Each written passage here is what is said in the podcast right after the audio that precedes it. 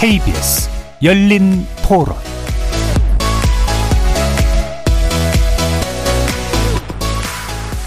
여러분 성탄절 즐겁게들 보내고 계십니까? KBS 열린 토론 한상권입니다.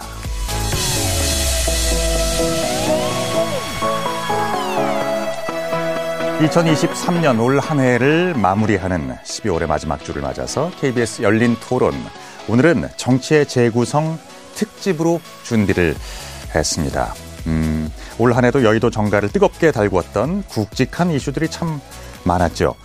그 가운데 세 가지만 추린다면 여러분께서는 또 어떤 뉴스를 선택하시겠습니까? 그리고 올 한해 가장 이름값이 오른 이른바 가장 뜬 정치인은 누구라고들 생각하시는지요?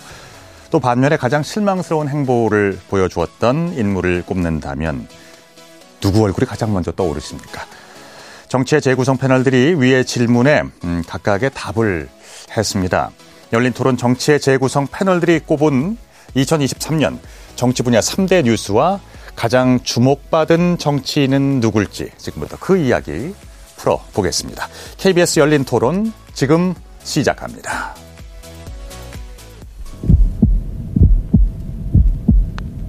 살아 있습니다. 토론이 살아 있습니다. 살아있는 토론, KBS 열린 토론. 토론은 라디오가 진짜입니다. 진짜 토론, KBS 열린 토론. 자, 정치를 보는 색다른 시선, 정치의 재구성. 오늘 함께 하실 네 분의 논객 여러분께 소개하겠습니다. 이기인 국민의힘 경기도의회 의원 나오셨습니다. 네, 안녕하십니까. 이기인입니다. 반갑습니다. 하헌기 전 더불어민주당 상근 부대변인 나오셨고요. 네, 안녕하세요. 하헌기입니다. 네. 김종민 정의당 정책위 의장 모셨습니다. 네, 김종민입니다. 안녕하세요. 메리 크리스마스. 네. 메리 크리스마스입니다. 최수영 시사평론가 자리하셨습니다. 네, 안녕하세요. 최수영입니다. 반갑습니다. 네. 아, 오늘 문자로 참여하실 분은요. 샵 9730으로 의견 보내주실 수 있습니다. 단문은 50원, 장문은 100원의 정보 이용료가 있습니다. KBS 콩과 유튜브를 통해서도 무료로 참여하실 수가 있습니다. KBS 제1라디오의 모든 프로그램 유튜브를 통해서 함께 하실 수 있습니다. 여러분들의 많은 관심과 참여 기다리고 있겠습니다. 자, 오늘, 어, 뭐 얘기하자면은 굳이 KBS 열린 토론 연말 대상. 얘기할 수 있을 것 같아요. 어, 열린 토론 정치의 재구성 패널들이 고른 정치 분야 3대 뉴스입니다. 먼저 우리 이기인 의원께서 골라주신 내용부터 살펴보겠습니다. 첫 번째가 후쿠시마 오염수 방류네요. 예. 예. 이 우리 당이 싫어할 만한 뉴스를 제가 선정을 했는데요. 네. 사실 후쿠시마 오염수 방류는 그 자체로도 문제이지만 음.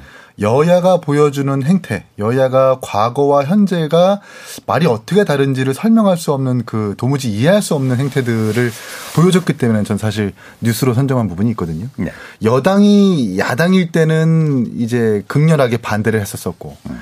야당이 여당일 때는 사실 수수방관 했었었는데 네. 지금에 와서 방류가 결정됐을 때 그 어느 누구 하나 그 어느 진영 하나 왜 말이 바뀌었는지 납득할 수 있는 설명을 안 했기 때문에 전 이것이 결국 정치와 어떤 타협이 불가능한 정치의 실종을 보여줄 수 있는 단면이 아니었나 생각을 하고 네. 또 이것을 계기로 국론이 또 분열됐고 또 이것을 계기로 우리 정부가 많은 실책을 보여주면서 지지율이 하락됐었던 계기였다고 좀 판단하기 때문에 하나의 뉴스로 한번 선정을 해봤습니다. 네. 음. 진짜 이 문제를 두고 여야의 시각차가 굉장히 예, 컸었습니다. 그리고 지난 20일이 어, 후쿠시마 오염수 방류 100일째가 되는 날이었습니다. 뭐 시민단체들 어, 그리고 여당, 야당 아, 굉장히 그 격렬한 아, 반응들을 보였는데요. 어, 따지고 보면 정치권이 이렇게 방금 말씀하신 것처럼 음, 갈등을 봉합하기는커녕 오히려 갈등을 부추겼다는 비판 이거 피하기가 어렵겠습니다. 어, 먼저 최수영 평론가는 어떻게 생각하세요? 네. 그렇습니다. 그러니까 사실 근데 저는 이제 이게 여권이 이제 여당이 이제 리스크 관리를 잘 못한 케이스인데 보십시오. 지금 쿠시마 방류가 이제 100일째 그 지금 100일째 되는 날이었는데 사실 이 뉴스는 지금 전혀 다뤄지고 있지도 않아요. 그러니까 또 이게 안전하게 지금 돼가고 있는지 지금 후속 모니터링조차도 보도되지 않고 그러니까 정말 저는 이게 여, 여, 여야가 국민의 공포심과 불안감만을 자극했던 거지 실질적으로 과학에 근거한 이야기들은 없었다고 저도 분석을 하는 겁니다. 그러니까 예. 이런 측면에서 놓고 보면은 당시 정말 이 이슈를 어떻게 자당에 유리한 쪽으로 가져가느냐에만 혈안이 돼 있었지 실제 국민들이 받을 그런 부분들에 대해서는 정치권이 전혀 머리를 맞대거나 뭐 논의하지 않았거든요. 100일이 지난 지금 여기에 대해서 지금 전혀 국민들은 마치 지금 후쿠시마 방류 원래 없었던 것처럼 하는 그렇게 당, 그 말하자면은 지금 평온한 일상들을 누리고 있는데 예. 과연 그러면은 정말 이렇게 이 리스크 관리했던 여권 그다음에 정말 이걸 아, 마치 이제 뭐 그 우리 국민의 안전이 붕괴될 것처럼 호들갑을 떴던 야당 여기 대해서 한마디 말이 우리 보고 말이 없지 않습니까? 그런 측면에서 놓고 보면은 이러한 것들이 오히려 국민들이 기성 정치권에 대한 불신과 그런 어떤 그런 말하자면은 정치 개혁에 대한 그런 욕망들을 오히려 더 자극하는 그런 전 소재가 아니었나 그렇게 생각합니다. 대단히 그 소재가 정치적으로 소비가 된 건 맞는 것 같고요. 네. 그렇게 극렬히 반대했던 그 목소리들은 어디로 갔을까요? 어, 우리 김종민 정책위 의장은 어떻게 생각하십니까? 그러니까 저는 이제 정치가 그런 문제를 해결하지 못하는 것도 좀 한축의 문제인데 꼭 이 후쿠시마 오염수 방류에 대한 논쟁을 보면서 조금 깊게 좀 우리가 봐야 될 거는 음. 국가가 이제 국민들이 어떤 의심을 한단 말이에요. 예. 근데 대부분은 이제 합리적 의심을 갖고 있어요. 근데 그 의심을 대부분 이제 국가 권력에 의해서 가짜 뉴스를 막 괴담으로 치부하고 그건 아니다 이렇게 몰아가는 것 자체가 저는 조금 돌아봐야 될 측면이 있다고 생각해요. 그러니까 국민들이 과도한 의심을 하고 또 야당이 이제 그런 것을 기초로 해가지고 어떤 뭐 어떤 논리를 구성하고 얘기한다고 하더라도 국민들이 의심한다고 생각하는 것 자체를 국가가 설명하고 해설하고 이해시키는 게 굉장히 중요한 건데 그거를 가짜 뉴스다 뭐 괴담이다 그렇게 몰아가는 것 자체는 좀 고민을 좀 더 한 축은 해봐야 되지 않나 이런 생각이 들었습니다. 네. 하 대변인? 야당이 무능한 건 무능한 건데 그와 별개로 지금 국가 역할에 대해서 좀 생각해 볼 필요가 있습니다. 지난주에 네. 한동훈 비대위원장 내정 국면에서 그 국민의힘에서 나왔던 얘기가 비유로 이순신 장군 이런 얘기 나왔거든요. 네. 제가 듣고 좀 황당했어요. 네. 그 얘기 나올 무렵쯤 해서 강제동원 피해자들, 일본 강제동원 피해자들 일본 기업 상대로 낸 2차 손해배상 청구에서 결국 대기업에서도 또 그 일본 전범 기업들이 손해배상 청구해야 된다. 라고 판결이 나왔어요. 이렇게 되면서 이제 우리 정부의 방안이었던 제3자 변제 방안이 꼬여버렸거든요. 왜냐면 제3자 변제 방안에 보면은 거긴 우리 기업만 있고 일본 기업은 하나도 없기 때문에 잘 안 풀리고 있어요. 네. 이런 부분들에 대해서 국민들이 우려가 있는 거거든요. 후쿠시마 오염수 방류 문제뿐만 아니라 강제동원 문제까지 포함한 일본에 대한 태도에서. 근데 그런 부분들에 대해서 이슈가 안 된다고 해서 이게 없어지는 건 아니란 말이죠. 그래서 실제로 지금 국민들은 정부가 일본에 대한 태도에 대해서 불신하고 있는데 여당에서는 그 본인들 비대위원장을 이순신에 비유하고 이거 보면서 되게 음. 좀 평행우주인 것 같다라고 생각했습니다. 네. 이순신 장군님 뭐 강감천 장군 얘기도 나왔었죠. 네. 어, 이순신 장군이 지금 정부가 일본에 하는 거 보면 뭐라고 할까요? 글쎄요. 어, 재미있는 비유들이 많았습니다. 그 저희 KBS에서 지금 방송되고 있는 대단히 인기리에 방송되고 있는 어, 고려 거란 전쟁 아. 그 주인공 강감천 장군을 임진왜란까지 기다려야 하느냐, 뭐 이렇게 음. 아껴야 하느냐 말아야 되느냐, 뭐 이런 얘기의 소재가 되기도 했습니다만 그렇습니다. 그럼 이제 두 번째 주제 이기인 의원이 두 번째로 고른 2023년도 정치 분야의 뉴스는요. 고 최수근 상병 어, 사망 사건이었습니다. 뭐 하헌기 대변인도 네. 역시 3대 어, 뉴스의 하나로 꼽아주셨습니다. 그러니까 최상병 사망 사고의 원인을 밝히기 위해서 어, 또 수사를 시작했던 그 박정훈 전 해병대 수사단장 현재는 그 명령을 어겼다는 지휘관의 명령을 어겼다는 항명과 상관 명예훼손 혐의로 재판을 받고 있습니다. 먼저 어, 이 의원 설명을 듣고 하대변인 하대변인의 설명 어, 차례로 들어보겠습니다. 어 사실 최수근 상병 상화 사건은 진짜 후진국에서나 일어날 법한 사고이죠. 그 사고의 네네. 대처도 그렇고 사고를 수습하는 군과 정치권의 행태도 그렇고 우리나라 군의 문화가 얼마나 폐쇄적인지 보여주는 한 단면이 아니었나 생각을 하고 군과 연결된 정치권과 이 부조리한 권력들이 얼마나 어, 좋지 않은지를 국민들에게 여실히 보여주는 뉴스가 아니었나 싶고요. 사실 예. 최수건 상병 사망 사건에 있어서 가장 핵심은 최수건 상병의 사망입니다. 급류에 휩쓸려서 사망했었던 그 흔적들 그리고 그것을 통해서 다시는 재발 방지를 하기 위해서 어떤 매뉴얼을 어떻게 고쳐야 하는지를 정치권이 논의하고 그것을 들여다봐야 하는데 지금은 당장 부조리한 권력 관계가 어떻게 개입됐는지 그것을 정당하게 수사하기 위해서 수사에 나섰던 박정현 대령을 린치하는 것에 있어서 이것의 핵심이 좀 맞춰져 있는 것이거든요. 그러니까 지금 저 제가 생각 뭐 아까 일, 첫 번째 뉴스에서 말씀드렸지만 정치와 어떤 정치의 제대로 된 기능이 보여지지 않고 있기 때문에 최수근 상병에 대해서 다시 한번 재발할 수 있는 이런 여지도 지금 아직까지 배제하지 못하고 있다. 정치가 제대로 된 기능을 못하고 있다. 저는 이렇게 네. 생각을 하고 어, 그 본질을 잊지 말자는 취지에서 이 최수건 상병 사망 사건을 3대 뉴스로 한번 골라봤습니다. 네, 하대변. 이게 민주당 진영으로 치면 이게 보수 진영에서는 조국 사태에 준하는 일이거든요. 본인들이 인지가 없어서 그렇지. 조국 사태 때 거의 민주당의 도덕성 우위라고 하는 것들이 일종의 파산을 맞이하면서 어, 위선, 내로남불 여기에 이 프레임에 갇혀가지고 지금도 고생하고 있습니다. 마찬가지인데 이걸로 보수는 세 가지 상징을 잃어버렸어요. 첫째로는 뭐 안보하면 보수다. 이게 상징이죠. 사실 일 정부 들어와서 뭐 북한 무인기가 수도 상공에 막 들어온다거나 강릉 낙타 사고가 있다거나 이런 일들이 있었지만 네. 그 있을 수 있어요. 그런 일들은 있을 수 있는데 병사들이 백주 대낮에 병사가 지금 잘못된 상관의 지시로 죽었는데 이거를 지금 뭐 진상 규명하려고 하는 문제에 있어서까지 그 대령 그그 분 진상 조사하려는 주체를 탄압한다. 음. 이거 이런 분 이런 모습을 보이고도 과연 안 보는 보수다 이런 얘기 할 수 있는가? 첫 번째는 그거고 두 번째는 세대 연합이 이걸로 무너졌습니다.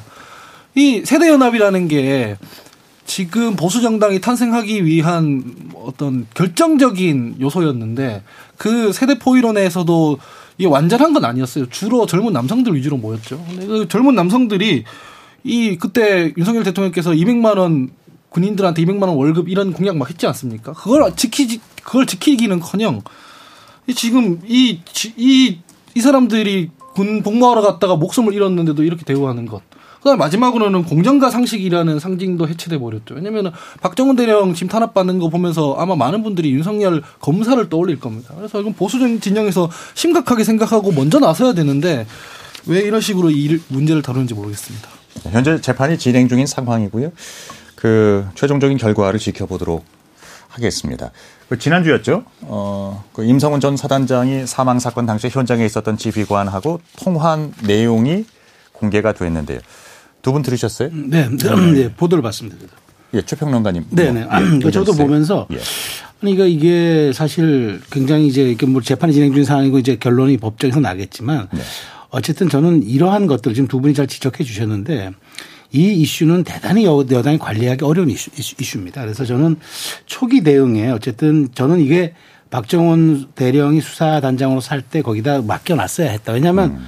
사실 지금 그 경찰로 이첩이 되고 나니까 바로 네. 지금 임성근 사단장에 대해서 지금 그 수사가 좀 이루어지고 있는 건 아닙니까? 음. 그렇게 저는 그 해병대 자율성에 수사단의 자율성에 맡겨놓고 그 결과를 온당히 받아들여야 되는데 그리고 이게 결국은 이제 이거는 최종적으로 경찰이 수사밖에 할 수 없는 사안. 그러니까 군 내에서 사망 사고는 이제 군이 독자적으로 종결을 못 지게 돼 있으니까 그렇다면 왜 이렇게 민간으로까지 이첩이 돼야 할 사건을 이렇게 섣불리 손을 대 가지고 결국 관리하지 못할 그 리스크로 이렇게 비화시켰느냐 이 점에 대해서는 저는 정말 그 정부의 어떤 브랜드와 상징도 무너졌고 오히려 여기에 대해서 그 정부적 그 감각에 대한 허점들을 정말 노출한 것이 아니냐. 그래서 저는 이 부분은 좀 두고 두고 저는 좀 뼈 아픈 대목이 될 것 같아요. 언젠가는 그 뭐 확정적인 진실이 밝혀지겠죠. 어. 다음으로는 어떤 네네. 예. 그러니까 김 의장님. 네. 윤석열 대통령이 이제 대통령이 됐던 그 국민들의 기대감은 이제 공정한 수사라고 하는 게 있어요. 그러니까 권력 가리지 않고. 근데 이걸 완전히 대통령이 직접 나서서 무마시킨 사건이거든요. 그러니까 윤석열 대통령의 지지율이 이렇게 이른바 좀 떨어지게 됐던 그, 그 지지율이 무너졌던 굉장히 트리거 같은 역할을 저는 했다고 생각하고 이게 앞으로 이제 정부 여당 그리고 특히나 이제 한동훈 그 비대위원장 내정자가 이 문제를 어떻게 이제 대하고 하느냐가 향후 향배에 굉장히 중요한 역할을 할 거라고 생각하고 지금 이게 수사가 잘 안 되고 있고 또 일정하게는 엉뚱한 박정원 대령만 지금 말이면 재판을 받고 있는 꼴이거든요. 이 문제에 대한 또 되돌리고 공정한 어, 부분으로 이렇게 한동훈 내정자가 돌이키기 위한 또 야당의 특검 수용 문제라든가 이런 것들에 대한 전향적 자제가 한동훈 내정자의 굉장히 중요한 어떤 심판대가 첫 번째 되지 않을까 이렇게 생각이 듭니다. 이기인 의원께서도 그 스스로 자당이 아플 수도 있는 그런 이슈를 아주 용감하게들 예, 뽑으셨습니다. 아, 지금 사실 여당이 야당을 비판하는 것도 쉽고 야당이 여당을 지적하는 것도 쉽지만 지금 야당이 야당을 스스로를 성찰하는 게 가장 중요한 가치라고 생각을 하기 때문에 네. 민감하지만 꼭 이게 이슈 어, 좀 거론해야 될 이슈라고 생각을 해서 선정을 해봤습니다. 네, 이따가 어떤 이슈를 또 말씀하실지 제가 보겠어요.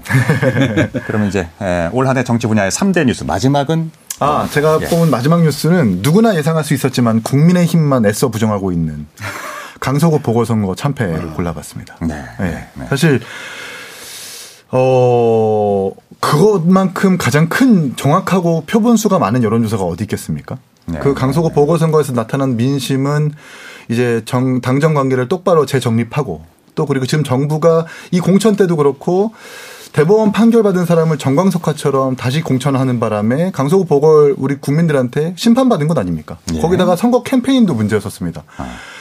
세입자가 가장 많은 강서구에서 아파트를 빌라로라고 하는 이상한 선거 슬로건을 낸, 낸다라는 것은 전략도 틀렸고 어떤 뭐 모든 것이 다 틀렸던 것인데 이걸 계기로 어쨌든 인류한 혁신이가 등장했는데 결과적으로는 인류한 혁신이가 우리 당에 바꿀 수 있는 것, 바꾼 건 아무것도 없는 것으로 지금 귀결됐거든요. 예. 그렇기 때문에 지금 국민의힘이 강서구 보궐선거를 잊지 말고 다가오는 총선을 대비해야 할 텐데 지금 보면은 한동훈 비대위원장 그러니까 사실상 윤석열 정부의 일원이라고 판단되는 정확하게 쓴소리는 하지 못하고 일원이라고 판단되는 한동훈 장관을 내정하면서 그저 그런 비대위가 될 수 있다라는 짐작이 많이 나올 정도로 지금 많은 예측이 있는데 그런 의미에서 좀 강서구 보궐선거를 다시 한번 상기하고 그 패배를 기억하자는 의미로 요 뉴스를 한번 골라봤습니다. 최수영 평론가께서도 어, 이번 이슈 어, 강서구청장 보궐선거 여당의 패배 이걸 3대 뉴스의 하나로 고르셨단 말이죠. 어, 그러니까 두 분 모두 어, 같은 뉴스를 고르신 거 보면은 역시 그 후유증이 크다고 생각을 하시는 모양입니다. 제가 고른 이유 중에 가장 큰 이유는 패배하지 않아도 될 선거를 패배했잖아요. 스스로 패배한 거 아닙니까? 아. 스스로 패배를 당한 거죠. 그러니까 네. 저는 이게 뼈아픈 게 그때 후보 안 냈으면 됐어요. 그러면 강서구 청장 보궐선거는 그저 그런 그냥 어 말하자면은 지방자치단체의 서울 강서구 선거 하나로 끝났습니다. 아무 문제가 없었어요. 그런데 스스로 여기에 스스로 참전을 한 겁니다. 아무도 가지 말라고 했는데 그 가지 말 가라는 사람이 없었는데 그게 이제 윤 대통령이 사면하는 순간 이제 했는데 저는 사면을 했더라도 김기현 대표가 용감하게 시중에 여론을 전달했어야 된다고 봐요. 그리고 이제 당에서 어쨌든 우리가 귀책 사회에 대한 규칙도 있었고 자 그러면은 피해갈 수 있었는데 어쨌든 직언하지 못한 용기. 그 다음에 당이 이런 이슈를 선제적으로 관리하지도 못하고 용산에 전달하지도 못했던 그, 그, 그 런 무능함과 그런, 그런 것 때문에 스스로 지금 당이 형해야 되는 길로 가, 가버렸잖아요. 그러니까 저는 뭐 맞아야 될 이슈 혹은 이제 그 스스로 뭐 잘못해서 뭐 이제 당하는 그런 위험도 리스크라면 그건 어쩔 수 없이 극복해야 되지만 이거는 피할 수도 있었는데 가서 맞은 거잖아요 스스로. 그래서 저는 이건 너무 뼈 아프다. 그리고 이 선거로 인해서 여당이 가질 여당이 그동안 잠재돼 하고 있었던 일종의 그 말하자면 지리멸렬함을 그대로 노출시켰기 때문에 중도층의 일타도 이어졌고 해서 너무 뼈 아픈 거라 겨라서 이걸 우리가 한번 복귀해보고 반성을 해봐야 한다. 그러니까 음. 집권 여당이 정, 그 정부에 대한 그러니까 국정에 대한 무한 책임을 진다고 늘 얘기하는데 무한 책임은 성과로서 내는 건 무한 책임이지 이런 데까지 후보 내라고 무한 책임지는 건 아니거든요. 네. 그런 점을 한번 저는 정말 성찰해 봐야 한다고 봅니다. 정말 이번 기회를 그러니까 지난 1년을 아주 냉정하게 반조해 보고 되돌아보는 그런 건강성을 되찾는 기회가 됐으면 합니다. 어, 그리고 최수영 평론가께서 골라주신 올 한 해 정치권 3대 뉴스 이어서 보겠습니다. 이재명 대표의 체포 동의안 가결과 어, 구속 적부심 기각 이걸 꼽으셨는데요. 하 대변인도 같은 생각이셨어요. 네. 순서대로 한번 예, 들어보겠습니다. 최평론. 네네. 그 네. 저는 뭐 이제 아마 하, 하 대변인과 생각이 똑같았던 거는 하 대변인은 이제 민주당이 몸담고 있으니까 이제 이 이슈가 굉장히 컸, 컸다고 보이지만 저는 아, 뭐 제가 보수 진영 평론하고 있어도 이게 헌정사의 처음이었잖아요. 음. 헌정사의 처음이었잖아요. 네. 아니, 대한민국 헌정사에서 야당 대표의 체포동의안이 가결됐다. 그 이재명 대표의 사법 리스크가 고스란히 노출된 거 거기도 하지만 저는 민주당에서 그나마 이재명 대표의 그 건강성을 생각해서 그러니까 지 리더십의 건강성을 생각해서 가결시켜 준, 준 거예요 오히려. 그래서 결국 어떻게 됐습니까? 이재명 대표는 부결시켜 달라고 그렇게 호소를 했지만 가결이 됨으로써 오히려 거꾸로 면죄부를 받았잖아요. 기각이 됐기 때문에. 이 정말 희대의 코미디 같은 일이 동시에 정말 벌어지면서 저는 이게 민주당을 정말 울고 웃겼던 또는 또 웃겼다가 울었던 두 가지가 이제 이게 병행이 된 건데 그런 측면에서 놓고 보면은 저는 민주당의 가장 오래 변곡점은 이것이었다. 오히려 네. 강서구 청장 승리는 저는 별개라고 보고 이재명 대표의 체포동의안 가결로 인해서 이재명 대표 사법 리스크가 어느 정도 덜어졌고 구속적 부신 기각을 통해서 이재명 대표의 정당성이 회복되면서 다시 이제 친명 지도체제로 돌아갔는데 정말 결과적으로 또 이것이 정말 웃을 일인지 저는 또 그게 저 웃기다는 거죠. 그래서 멀리서 보면은 뭐 희극이지만 가까이서 보면 비극이라는 얘기가 있는데 음, 네, 네. 하여튼 그런 생각이 제가 들었던 사안이라서 저는 이걸 꼽았습니다. 하대배. 지난 대선부터 해서 한 1년 넘는 시간 동안 이 뉴스가 계속 반복되었어요. 이 열린 토론에서도 거의 매주 이거 다뤘었거든요. 네. 이게 그, 그 이어지는 상황에 일종의 균열이 갔던 사안이라고 저는 생각합니다. 양당이 1년 넘게 소위 판돈을 전부 다 걸고 붙었던 이슈이지 않습니까? 예. 사실 이재명 대표 같은 경우에는 대선 떨어지고 난 뒤에 갑자기 개항을에 출마했던 일이라던가 당대표에 출마했던 일이라던가 이런 게 되게 초유의 사태였는데 그럼에도 불구하고 본인의 사법 리스크 이런 부분에 대한 방어를 위해서 어쩔 수 없었다는 측면도 있거든요. 그런데 그런 것들이 이 양당이 다 걸고 판돈을 다 걸고 했던 승부에서 결국 이재명 대표의 약간 승리로 끝났다라고 생각합니다. 왜냐하면 한동훈 장관 같은 경우에도 혹은 정부 같은 경우에도 이재명 대표 구속에다가 모든 걸 다 건 것처럼 굴었거든요. 네, 위생이고 네, 뭐고 없이 다. 그래서 2022년 중반부터 2023년까지의 한국 정치를 그냥 하나로만 요약하자면 이렇습니다. 검찰 공화국 혹은 검찰 독재 대 뭐 이재명 방탄 정당 이 두 개의 프레임이 그냥 붙고 있었던 거예요. 그 외에는 아무것도 없었거든요. 그나마 이 프레임이 이 그 체포 동의안 가결과 영장 기각을 통해서 조금씩 벗어나고 있다고 저는 생각합니다. 네. 체포 동의안이 가결되면서 뭐 민주당은 방탄 프레임을 벗어 던질 수 있게 됐고 그다음에 이재명 대표 개인으로선 영장 기각을 얻어냄으로써 일단 뭐 본인이 갖고 있었던 어떤 그런 사법적 리스크 같은 걸 좀 벗어 던지고 다시 돌아올 수 있게 됐죠. 그래서 근데 말씀처럼 마냥 좋은 일인가라고 묻는다면 앞으로 또 정치적으로 보여줘야 될 겁니다. 아마 리더십을. 근데 전 개인적으로 어, 이런 그 기소된 피의자에 대한 구속 여부 같은 것들은 그러니까 보통 이제 증거인멸이나 도주 우려에 대한 뭐 이런 판단이 아닐까 싶은데요. 그러니까 우리나라에서는 거기에 그 한 가지 징벌적인 의미가 더 어, 더해져서 어, 이런 어, 지난번과 같은 관심의 집중을 가져오지 않았나 싶고요. 그 같은 맥락에서 그러면 민주당이 이제 내부적으로도 그 이재명 대표에 대한 이선 퇴진론 계속 나오고 있잖아요. 어, 내년도 4월 총선에서도 역시 이런 그 사법 리스크가 이재명 대표에 대한 이런 사법 리스크가 여전히 주요 변수가 어, 되리라고들 보고 있는 거죠. 저, 전혀 총선 전까지는 체포 동의안이 다시 넘어올 것 같지도 않고 음. 법원에서도 뭐 법원 인사 시기랑 맞물려 가지고 뭐 판결이 날 것 같지도 않고 해서 사법 리스크는 음. 총선 전까지는 다시 불거질 것 같지 않습니다. 그 전에 뭐 이선 후퇴라든가 혹은 민주당에서 윤석열 대통령한테 간혹 말하는 탄핵이라든가 전 이런 거 되게 싫어합니다. 예. 민주적으로 정, 정당성이 있는 사람들이잖아요. 선거를 통해 선출되는 사람들이잖아요. 그러면은 예. 거기에 대한 결과에 대한 승복, 평가, 정치적 책임 이런 거를 져야 되는 건데 걸핏하면 물러나라고 하고 걸핏하면 탄핵 얘기하고 이런 것 음, 자체가 음, 음. 민주적 질서를 흔든다라고 생각하기 때문에 아마 이선 후퇴도 본인이 결단하지 않는 이상 없지 않을까 싶습니다. 알겠습니다. 최수영 평론가께서 여당의 세 번째 비대비 구성 이걸 정치 분야 3대 뉴스 중 하나로 또 꼽으셨네요.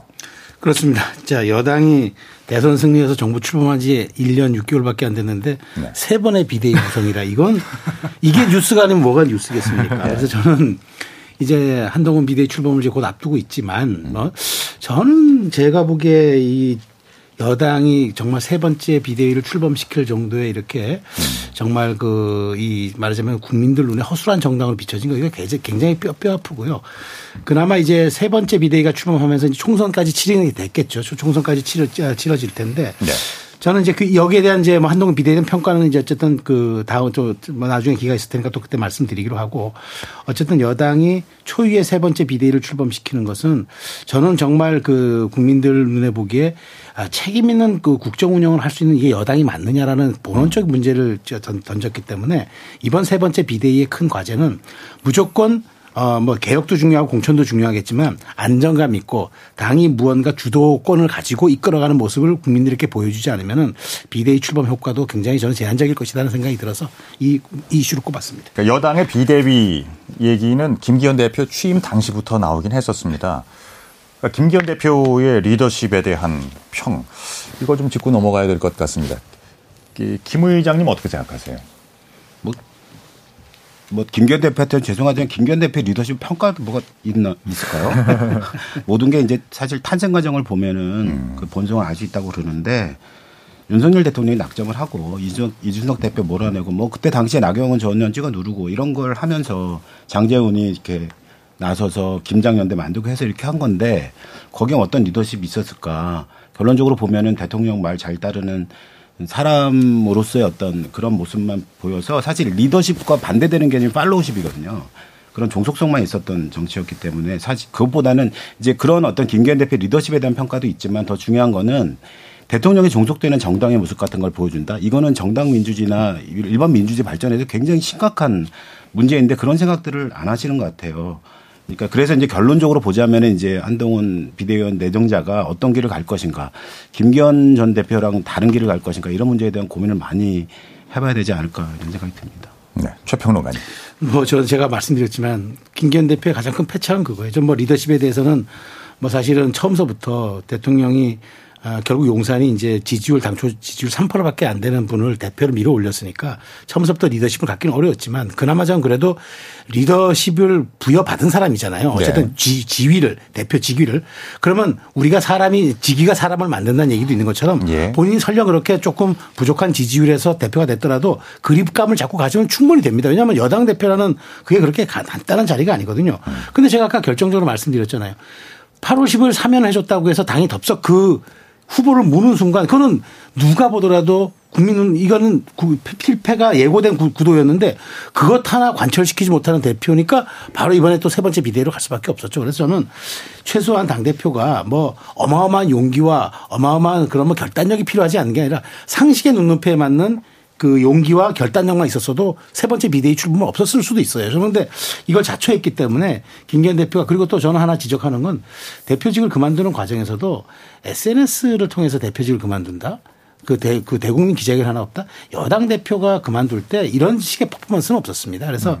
저는 마지막까지 김기현 대표가 정말 그 이별에도 예의가 있어야 하는데 저는 그런 점이 매우 아쉽다. 그래서 김기현 대표가 설령 나중에 또 지역구 출마해서 오선 의원으로 복귀하더라도 정말 오선 의원다운 그런 자기 그 정, 정치적인 무게를 제가 보여줄 수 있나 그런 의구심이 듭니다. 하헌기 대변인이 예, 골라주신 정치 분야의 3대 뉴스입니다. 나머지 하나는 뭐예요? 저는 김건희 여사 명품백 수수입니다. 저는 이게 영부인 리스크의 집약이라고 생각을 합니다. 왜냐면은 명품 쇼핑부터 해가지고 뭐 화보 촬영 비슷한 홍보 이런 것들 영부인에 관한 리스크는 많이 나왔는데 네. 이거는 지금 영상에 가방을 받았다는 게 이제 찍혀 있지 않습니까? 뭐 일단은 의혹이라고 명명을 하겠습니다만 지금 알려진 대로라면은 돌려주지도 않고 아직 그 보관하고 있다고 하던데 전 저는 이게 사실은 말이 되는 건가 싶어요. 이게 만약에 민주당이 뭐 김종숙 여사가 이런 영상이 돌았다고 한번 생각해 보시면 정권이 붕괴될 사안이라고 저는 생각하거든요. 이게 이슈 파이팅이 잘 안 되고 있는 것도 이해가 안 되고 여당에서 이게 방어가 된다고 생각하는 것도 저는 사실 이해가 안 됩니다. 뭐 그 지난주에 한동훈 장관이 얘기하는 거 보니까 뭐 몰래카메라 공작 이런 얘기를 하던데 그렇지가 않아요. 그거 취재의 취재 윤리 문제는 별도로 짚더라도 그, 그 취재윤리 문제가 있다고 해서 명품백을 수수받았다. 그 영상이 찍혔다는 사실 자체가 없어지는 건 아니거든요. 이를테면은 최순실 의상실 같은 경우에도 보면은 그, 그 몰래카메라로 찍은 거잖아요. 근데 아. 그걸 관련해서 뭐 취재윤리 지적하고 그런 그런 적 없었습니다. 다 최순실 의상실이나 비선 실세 논란만 불거졌었지. 그래서 여기에 대해서 똑바로 지금 여당이 혹은 정부가 털어내지 않는 것. 이거 되게 문제라고 생각하고 이거 도이치모터스보다 훨씬 대중들한테 직관적으로 와닿는 문제거든요. 명품백을 받았다. 얼마나 직관적입니까? 도이치모터스 주가 조작 이런 거는 사실 좀 들여다봐야 되는 문제라서 헷갈린단 말이에요 대중들도. 근데 네. 이거는 되게 이 두고 두고 문제가 될 아주 큰 리스크를 잠재하고 있는 사건인 것 같은데 여당에서 이거를 왜 이렇게 관리하는지 저는 잘 모르겠습니다. 예. 여기에 대해서는 그 한동훈 전 법무장관은 어 그렇게 논평을 했습니다. 몰카 공작이라는 비판을 했었는데 이기인 의원은 어떻게 생각하십니까? 몰카 공작은 공작이죠. 지어내고 꾸며낸 상황이니까 공작이라고 할 수 있습니다. 근데 이 몰래 카메라라는 말이 어디에서 유래됐냐면 과거에 혹시 제가 너무 이런 과거의 얘기를 하는지 모르겠지만 이경규의 몰래 카메라라고 해가지고 네네. 어, 숨은 곳에서 카메라를 설치해가지고 신호등을 잘 지키고 있는지 내지는 어떤 상황을 가정해가지고 그 사람이 어떻게 행동을 하는지를 국민들한테 보여주는 프로그램이었거든요. 거기서 네. 몰래 카메라는 말이 유래가 됐었습니다. 예. 그걸 가지고 잘못된 행동을 보였다, 잘한 행동을 보였다라는 결과를 국민들에게 보여줬을 때 국민들은 아 이것이 공작이다라고 얘기를 하지는 않거든요. 그렇잖아요. 네. 그렇다고 한다면 사실 진짜 한국의 대통령의 영부인이라고 한다면 그런 공작 속에서도 아유 전 이런 걸 받지 못합니다. 이러시면 안 됩니다. 도로 가져가십시오. 라는 모습을 보여줬어야 되는 게 맞는 거죠. 근데 그렇지 않고 그냥 아, 왜 이런 걸 가져오셨어요? 이러면서 그냥 받는 모습들을 본다면 이런 것들을 상식적으로 바라봤을 때 객관적으로 생각했을 때 아, 이런 모습에서도 이렇게 자연스럽게 받아가는데 다른 순간에서는 또 다른 어떤 물품이라는 것들을 받는 모습들이 또 이어지지 않을까라고 생각되시는 분들이 많겠죠. 그렇기 때문에 저는 대통령과 영부인이 분명 책임이 있다. 꾸며낸 공작의 어떤 촬영 주체도 문제가 있지만 대통령과 영부인에게도 책임이 있다 이렇게 생각을 합니다. 양비론을 얘기하는 건 아니지만 책임이 네. 있다고 생각을 합니다. 증거의 확보 과정에서 어떤 어, 위법성이 예, 이제 다툼의 여지가 있을 수 있다. 어, 지금은 뭐 권익위의 조사 과정입니다만은 그 결과를 지켜보겠습니다. 어, 이번에는 그 김종민 어, 정책위 의장께서 골라주신 2023년 정치 분야의 3대 뉴스입니다. 다른 세 분이 고른 뉴스들과 결이 좀 예, 달랐습니다. 어, 첫 번째 골라주신 뉴스는 정당의 종말입니다. 네. 예. 그러니까 저는 2023년 이렇게 정치를 돌아보면 정당이라고 하는 것이 이제 더 이상 정치로서의 작동하는 그런 게 좀 이제 굉장히 심각한 상태에 왔고 거의 이제 정말 몰락지경이 아닌가 이런 생각을 해 보게 된 건데요. 아. 아까도 잠깐 지적하셨는데 이제 국민의힘부터 좀 잠깐 말씀드려 보면은 에, 세 번의 비대위원장이라는데 사실은 네 번입니다. 뭐 주호영 비대위원장에서 다시 정진석 비대위원장을 바, 바뀌는 까지 포함하면 그러니까 사실은 정당으로서의 어떤 대표자를 등록할 때 일곱 번이나 바뀐 거거든요. 이게 도대체 상식적으로 이런 시절이 있었나 할 정도로 심각한 문제라고 생각이 들고 이게 다 에, 이렇게 당 대표가 많이 변했다는 것은 넘어서서 대부분 대표가 다 끌려 내려왔다는 거예요. 자기가 내려오고 싶어서 내려온 대표는 아무도 없다는 거죠. 그러니까 다 끌려 내려왔다는 측면에서 굉장히 심각한 정당의 모습을 갖추고 있나 이런 생각이 들고 네. 아무리 대통령제 사회라고 하더라도 대통령 마음대로 하는 이런 수직 상하, 복정 이런 것들이 이렇게 판치는 그런 정당의 모습이 어떻게 가능한지 이런 것들을 좀 고민해 봐야 할 것 같고 한동훈 비대위원장 내정자도 자기는 이제 뭐 복종하지 않고 맹종하지 않다 이런 말을 쓰긴 했는데 예. 현재 국힘의 모습이 그런 거거든요. 이런 것들을 변화시키고 만들어가지 않는 한 불가능할 거라 보여지는데 현재 한동훈 비대위원장 내정자가 현재 윤석열 대통령과의 관계 모습 봤을 때 이게 가능할까? 그건 좀 어렵지 않을까 생각이 들어요. 민주당도 뭐, 뭐, 이- 이로 말할 수 없다고 생각하거든요. 이게 불체포 방탄, 방탄 정당이다. 이런 것들을 좀 넘어서서 한 명의 대표가 거의 대부분 당을 사당하는 방식까지 쓰게 되고 강성 지지층이라고 하는 것을 이용해서 민주주의를 실종시키고 이런 것들 굉장히 심각하다고 생각돼요. 특히나 180석 이상의 의석을 몰아주고 현재 과반 이상의 의석을 계속 확보하고 있는데도 불구하고 아무리 대통령이 거부권 쓴다 하더라도 바꿀 수 있는 것들이 굉장히 많고 민생적으로 경제적으로 할 게 많은데 이런 것들은 하나도 신경 쓰지 않은 채 어, 당대표의 어떤 것을 막기 위해서 했다. 이런 모습을 돌이켜보면 현재 87년부터 이어졌던 정당 체제를 기축을 했던 대민주주의 체제가 네. 정말 이게 계속 가능한가? 이게 존속 가능한가 이런 걸 진짜 많이 생각해 봐야 된다고 생각이 들어요. 그런 의미에서 내년도 총선에서는 이 정치 체제에 대한 근본적인 변화와 고민을 위한 개헌 정치 연합 같은 게 안 만들어지면은 안 된다고 생각이 들어요. 그러니까 이게 양당 중심의 어떤 것에 생겨서 어떤 삼정치가 생기면 뭔가 세상이 나아질 거다. 예. 그런 것보다는 정치 체제 전반을 다시 뜯어고치고 고민하는 그런 과정이 되었으면 좋겠고 그 과정에 국민들의 주권이 더욱더 보장되는 방향에서 정당 민주주의 체제를 이렇게 보완하는 그런 방식으로 변화가 필요한 게 아닌가 이런 생각이 듭니다. 알겠습니다. 하 대변인부터 의견 좀 들어볼까요? 저는 뭐 정당의 종말, 제도의 문제 이렇게 생각하진 않고요. 그냥 정치의 증발이라고 생각해요. 민주당에서 보면은 선거법 이렇게 바꾸면은 뭐 문제가 나아질 것이다 이런 얘기들 많이 하잖아요. 전혀 예. 그렇지 않아요. 왜냐면은 다당제라면은 뭐 정치 극단화를 막는다 그러므로 연동형으로 가야 된다 그러는데 유럽 한번 보세요. 뭐 아르헨티나나 이탈리아나 네덜란드나 이런데 다 다당제 하는 국가인데 다 그거가 집권해요. 그거 정당 아. 들어서고 그래서 그 말하자면은 이거는 정치하는 사람들의 문제가 있어요. 제도가 어떻든 정당 구성이 어떻든 정치하는 사람들이 지금 있는 그 지도자들처럼 굴면 정치가 망가지는 것이고 음. 제도가 어떻든 정당이 어떻든 간에 정치하는 사람들이 민주적으로 정당 운영하고 정치적으로 협상하려고 하고 그러면 제대로 돌아가는 것인데 네. 제가 봤을 때는 지금 여당이나 야당이나 소수 정당들까지 해가지고 지금 갈피를 못 잡고 정치인들이 너무 자기 욕망만 내세우는 이 문제에서 다 벌어지는 것 같거든요. 그래서 저는 체제나 제도나 이런 걸 바꾸면 나아질 거라고 하는 기대에 대해서는 사실 좀 회의적입니다. 아, 그러면 어떤 게 그 답이 될 수 있을까요? 대안으로 제시될 수 있는 건 뭐가 있을까요? 사실은 전 지도자들의 역할이 제일 중요하다고 생각하는데요. 이분들이 계속 이런 식으로 정당 운영하면은 어느 제도에서건 어느 체제에서건 계속 정치가 이렇게 갈 거라고 생각해요. 미국 같은 나라 정치 양당제 오래된 국가인데 괜찮을 때도 많았지만은 음. 트럼프 들어서고 하니까 엄청 극단적으로 변하는 거잖아요. 네. 그래서 결국 사람이 더 중요하다 이렇게 봅니다. 예, 최평론가님. 네. 저희 이 코너의 이제 이름이 이제 정, 정치의 재구성 아닙니까? 저는 정당의 종말이라는 점은 조금, 조금 동의하기 어렵고 정당의 재구성은 필요하다. 재구성. 정치 정치를 재구성하듯이 정당도 재구성을 해야 될 필요가 있는데 아, 뭐냐면 이제 정당이 정당의 기능을 못 하고 있는 건 맞아요. 사실 정당이 지금 각 정당이 내놓고 있는 어젠다 대표적인 것들이 없잖아요. 대표 상품들도 없고 미래형 어젠다는 전혀 없어요. 네. 우리 사회가 인구 절벽이라든가 앞으로 기후 위기라든가 뭐 이런 데 대해서 정말 여당이든 야당이든 뭔가 정말 그 그런 대책보다도 그런 얘기는 안 하고 당장 어떻게 하면 표가 되고 표가 되거나 아니면은 어떻게 하면 이제 그 국민들 눈에 좀 이렇게 잘 포장돼 있는 그런 것만 현혹 현혹시켜서 자꾸만 하려고 하니까 네. 안 되는 거예요. 두 번째는 그 이후에 그걸 가지고 보수형 정치들이 공천을 가지고 무기로 하니까 초선들 아무리 뽑아봐서 내년에 또 바꾸면 뭐합니까? 공천권 가지고 또 협박하면은 줄쓸 수밖에 없어요. 협박. 그래서 저는 네. 정당의 재구성이 필요하지 어쨌든 정당의 기능은 해야 하는데 네. 정당의 재구성이 꼭 이번 총선을 통해서 한번 어, 좀 어, 해볼 필요가 있겠다는 생각입니다. 알겠습니다. 이기인 의원.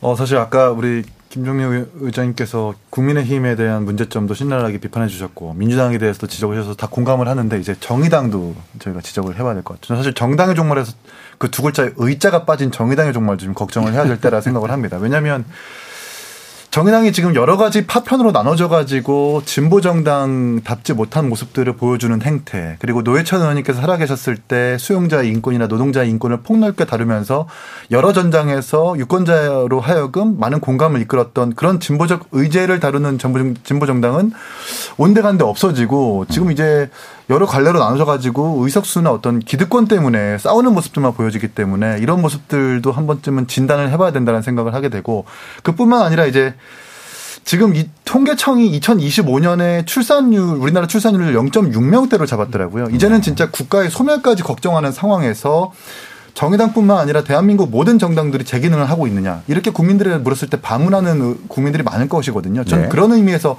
정당의 종말이라는 것을 이해했습니다. 어, 정당의 종말도 걱정해야 되고 하원기 부대변인 얘기처럼 정치의 실정도 우리가 걱정을 해야 될 때이다 이렇게 생각을 합니다. 네, 의장님. 네. 근데 이제 그 하나는 이제 제가 뭐 이따가도 좀 말씀드리려고 했는데 이제 새로운 당이 만들어지고 또 이제 삼정치가 만들어지고 그런 게 요즘에 이제 중요하잖아요. 근데 이게 만들어지는 것이 그동안 많이 실패를 해왔어요. 근데 그럼에도 불구하고 이제 삼정치 영역이 남았던 게 이제 진보정당, 정의당 같은 정당들인데 사실 삼정치로서의 정의당의 역할은 거의 실패했다고 저는 그렇게 생각이 들어요. 그러니까 양당 책임을 물어서 양당이 잘못했다고 말하면 우리한테 많은 지지가 국민들에게 있을 것이다라고 생각했던 아니란 생각도 다 심판을 받았고 삼정치 그러니까 말하자면 이제 정당의 종말 속에는 정의당의 종말로 표현되는 이른바 진보 정당의 일정한 실패와 혁신하지 않으면 절대 안 된다라고 하는 생각을 포함하고 있는 얘기입니다. 근데 제가 이제 정당의 종말을 좀더 강하게 말씀드리는 이유는 뭐냐면은 사람들이 다 그렇게 생각한다는 거죠. 새로운 정당이 만들어진다. 또 새로운 좋은 리더십이 생기면 된다는 건데 현재의 대의 정치 체제로 표현되는 정치 체제 내에서 새로운 좋은 리더십, 새로운 좋은 정당이 만들어지면 된다고 했던 수많은 세월을 다 정치가 다 흐트려 버린 거예요. 그러니까 음. 말하자면 흐트러 날려 버린 거거든요. 네. 더 이상 이런 체제와 체계로는 좋은 리더십이 만들어질 수 없다. 윤석열, 이재명 같은 리더십만 나올 수밖에 없다. 계속 한다고 하더라도 국힘 양당의 기득권 정치가 계속될 수밖에 없다는 생각을 하는 거죠. 그러니까 결국 정치 체제 일반을 변화시켜서 국민들이 직접 나서는 정치 같은 거를 구체적으로 구현하고 만드는 방법들을 써야 되고 대의적 공간에서 많은 권력이 집중되는 현상을 바꿔야 된다는 거죠. 권력을 상당히 많이 분산시키는 방식으로의 정치 체제의 변화가 굉장히 중요하다고 생각이 든 겁니다. 알겠습니다. 그리고 어, 김종민 정책위 의장께서 고른 어, 두 번째 3대 뉴스는 신당은 신당 네. 이런 키워드인데. 그러니까 이제 근래 이제 신당과 고민이 계속 이제 이어지고 있고 여러 가지 가능성과 고민이 타진되고 있어요. 저는 이제 삼정치를 해야 된다고 생각하고 양당 기득권 정치가 깨져야 된다고 생각하는 입장에서 신당이 만들어지는 거는 무조건 환- 환영을 하고 어떤 정당이 만들어도 박수 쳐야 된다고 생각을 해요. 예. 그런데 요- 요즘 요즘에 만들어진 여러 가지 정치 양상과 고민이 조금 고민이 되는 게 있거든요. 그러니까 예를 들어 이제 제가 이런 표현을 쓰는데요. 짜장면이 있고 짬뽕이 있어요. 이걸 바꾸겠다고 하는 거죠. 다른 걸 먹고 싶은 거죠, 사람들이. 그런데 짬짜면을 시키는 경우가 있잖아요. 그러면 결국 사람, 그러니까 이 시키는 사람의 마음 속에는 짜장면과 짜, 짬뽕이라는 걸 두 가지를 시켜서 다 만족하려고 생각했지만 현실에서는 짜장면이 더 마, 어떤 짜, 이 짜장면이 더 맛있어지고 짜, 짬뽕이 더 맛있어지는 걸 생각하거든요. 그러니까 말하자면 양당 기득권 정치는 더욱더 강화되는 거죠. 이런 양상이 이때까지 새로운 신당이 만들어지는 게 다 양당 기득권 정치로 다시 흡수됐던 이유라고 생각이 들거든요. 그러니까 마라탕 같은 게 만들어져야 되는 거죠. 새로운 메뉴가 만들어져야 되는데 그런 게 안 만들어지면 크게 문제가 된다고 생각해요. 그런데 현재 새- 새로운 정치를 만들고 고민하겠다는 분들에서도 본질적으로는 그동안 그 양당 기득권 영역에서 계속 얘기해왔던 말하자면 그 안에서 어, 정치적 실험과 혁신을 실패했던 요소를 스스로도 반성하고 고민한 속에서 새로운 정치를 만들어야 되는데 스스로의 반성이 별로 없다는 거죠. 예를 들면 이낙연 전 총리도 생각해 보시면 조국 장관의 임명의 주요한 당사자였어요. 네. 그런 거에 대한 반성과 고민이 없어요. 이준석 전 대표도 놓고 보면 김건희 여사의 여러 가지 모습에 대해서 실질적인 얘기와 고민이 그 당시에는 없었거든요. 요 근래 얘기하고 시작했지.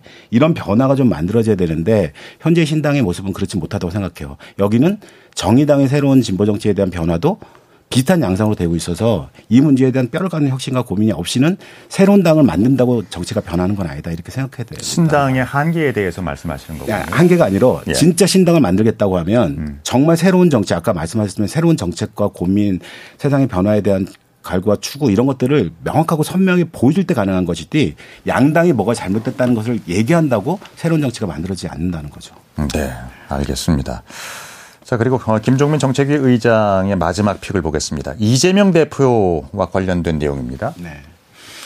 이거는 제가 사실 고민이 많았어요. 왜 그러냐면 이렇게 뭐 정의당이 뭐 민주당 정 민주당의 모습에 대해서 비난과 여러 가지 생각 그러니까 비판과 고민을 많이 이렇게 자유롭게 할 수 있는 정당이지만 네. 그동안 이제 민주당 이중대라고 하는 꼬리뼈가 붙고 그런 고민이 굉장히 많았거든요. 근데 요 근래 이제 민주당의 모습 같은 걸 보면서 굉장히 이게 실망 정도가 아니라 정치를 이런 식 이런 방식까지로 망가뜨리나 이런 고민을 굉장히 많이 했습니다. 그 중에 하나가 당연히 이제 일정한 강성 지지층을 중심으로 했던 이재명 대표의 여러 가지 모습들 당을 사당화하고 그러니까 사당화하는 걸 넘어서도 정당의 모습을 완전 히 이렇게 저는 종 정당의 종말에 굉장히 중요한 역할을 한 게 이재명 대표라고 생각해요. 근데 그거 못지않게 굉장히 더 중요한 거는 약속을 깨는 게 당연하다고 생각하는 겁니다. 그러니까 생각해 보시면 우리 이제 국민들의 여러 군데 단톡방들이 있잖아요. 이 방 안에서 정치 얘기만 나오면 싸워서 상당히 극단의 정치로 갈립니다. 네. 서로 의견이. 그러니까 단톡방이 깨지는 경우가 엄청 많이 발생을 해요. 근데 이게 사회적 현상 중에 굉장히 중요한 현상으로 등장하고 있는데요. 이 이유는 간단한데 양당이 싸워도 된다고 하는 모습을 보여주는 거거든요. 정치라는 게 별게 아니고 정말 많은 불신이 있지만 정치가 세상을 이끌어가는 것도 있어요.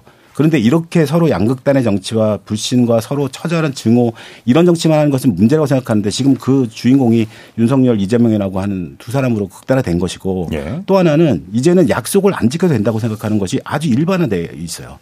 선거법 약속 안 지킨 거 상식적이죠. 부채법 특권 몇 번을 약속하는 겁니까?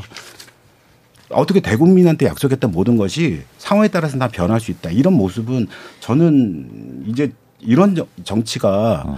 용납이 안 돼야 되고 이런 정치에 대해서 조금 심각하게 네. 좀 고민해 봐야 되지 않나 알겠습니다. 여기에 대한 논평을 좀 해 주시죠.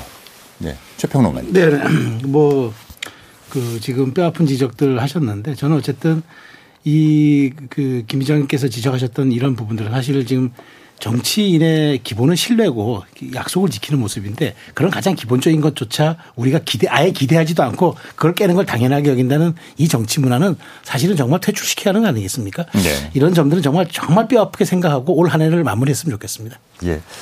오늘 이렇게 네 분이 골라주신 2023년도의 정치 분야 3대 뉴스 쭉 훑어봤습니다. 뭐 잘했다 잘못했다 이야기들이 참 많았습니다만 어 잘했다고 칭찬하는 건 없었네요. 그러니까. 예. 자, 정치권이 앞으로 자성할 부분들 짧게 좀 한 분씩 들어보도록 하겠습니다. 이긴 의원부터 먼저 들어볼까요? 네, 어, 인간의 욕심은 끝이 없고 같은 실수를 반복한다는 말이 있는데 이 저희 보수정당 같은 경우에는 지난 박근혜 대통령 때 대통령과 권력자들 주변에서 호가호위하면서 권력의 눈과 귀를 가렸던 사람들을 스스로 내치지 못해가지고 탄핵 국면을 맞지 않았습니까? 지금 우리 당이 같은 실수를 반복하지는 않고 있는지 진짜 줄을 서야 할 것은 권력자임이 아니라 국민의 목소리와 그 외침이어야 한다라는 것을 다시 한번 상기했으면 좋겠습니다. 네, 최평론가님. 저는 좀 전에 말씀드린 신뢰 회복이 반드시 필요하다. 짧게 가름하겠습니다. 예. 하대별.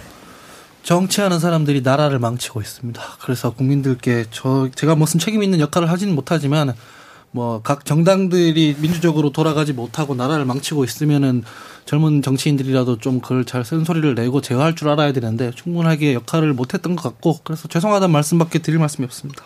김 의장님. 네. 뭐 정치가 이렇게 된 거에 대한 정의당의 책임은 진짜 크다고 생각해요. 양당 비판만 하면 될 줄 알았는데 기존 정치 체제 하나가 됐고 그 기득권 중에 하나가 된 게 정의당이었다고 생각해요. 그러니까 정의당도 뼈를 깎는 성찰과 쇄신이 있어야 될것 네. 같고 그걸 위해서 정의당도 가질 수 있는 여러 기득권들을 내려놓는 것으로부터 2024년 새로운 정치를 만들겠다 이런 말씀 드리겠습니다. 알겠습니다. 자, 한 해를 마무리하는 의미로 네 분의 패널이 선정한 2023년 정치권의 3대 뉴스는 과연 무엇이었는지 이야기를 나눠봤습니다. 여러분께서는 지금 KBS 열린 토론 함께하고 계십니다. 어, 유튜브에 들어가셔서요. KBS 일라디오 혹은 KBS 열린 토론을 검색하시면 지금 바로 토론하는 모습 어, 보실 수 있습니다. 방송을 듣고 계신 어, 여러분이 시민 논객이십니다. 계속해서 많은 참여와 의견 보내주시기 바랍니다. 상대 얘기 중에서도 맞는 얘기가 있잖아요. 그러면 어, 예, 거기까지 동감이 이루어졌으니까 그럼 또 요 다음 가시죠. 무슨 정반합, 정반합 이렇게 가야 되거든요. 이기고 지는 걸 떠나서 좋은 결론을 또 줄에 내셨으면 좋겠어요. 선 넘지 않는 그런 토론. 별로 의미는 없을 것 같아도 그래도 그런 자리가 자꾸 있어야 뭐가 변화가 있을 것 같아. 그렇게 하다가 보면 뭐라도 뭐 하나 얻어 걸리는 게 있겠지요. 시민 농객 여러분을 기다립니다. 평일 저녁 7시 20분 KBS 열린 토론. KBS 열린 토론 정체 재구성 2부 최수영 시사평론가, 김종민 정의당 정책위 의장, 하헌기 전 더불어민주당 상근 부대변인, 이기인 국민의힘 경기도의회 의원 네 분과 함께하고 있습니다. 어, 2부에서는 주요 인물들 위주로 이야기를 나눠보겠습니다. 올 한 해 정치권에서 가장 어, 성과를 높인 어, 성공적인 발자취를 남긴 인물은 누굴까? 그리고 반면에 가장 아쉬움을 남긴 정치인은 누구일까? 정치의 재구성 패널들의 평가를 들어보겠습니다. 아, 먼저 하 대변인의 픽입니다. 뜬 인물, 뭐 비정치인도 괜찮아요. 제가 정치인 중에서는 차마 이 사람은 그래도 성공적이었다라는 말을 도저히 양심상 못 붙이겠어서 많이 네. 고민을 해봤는데 예.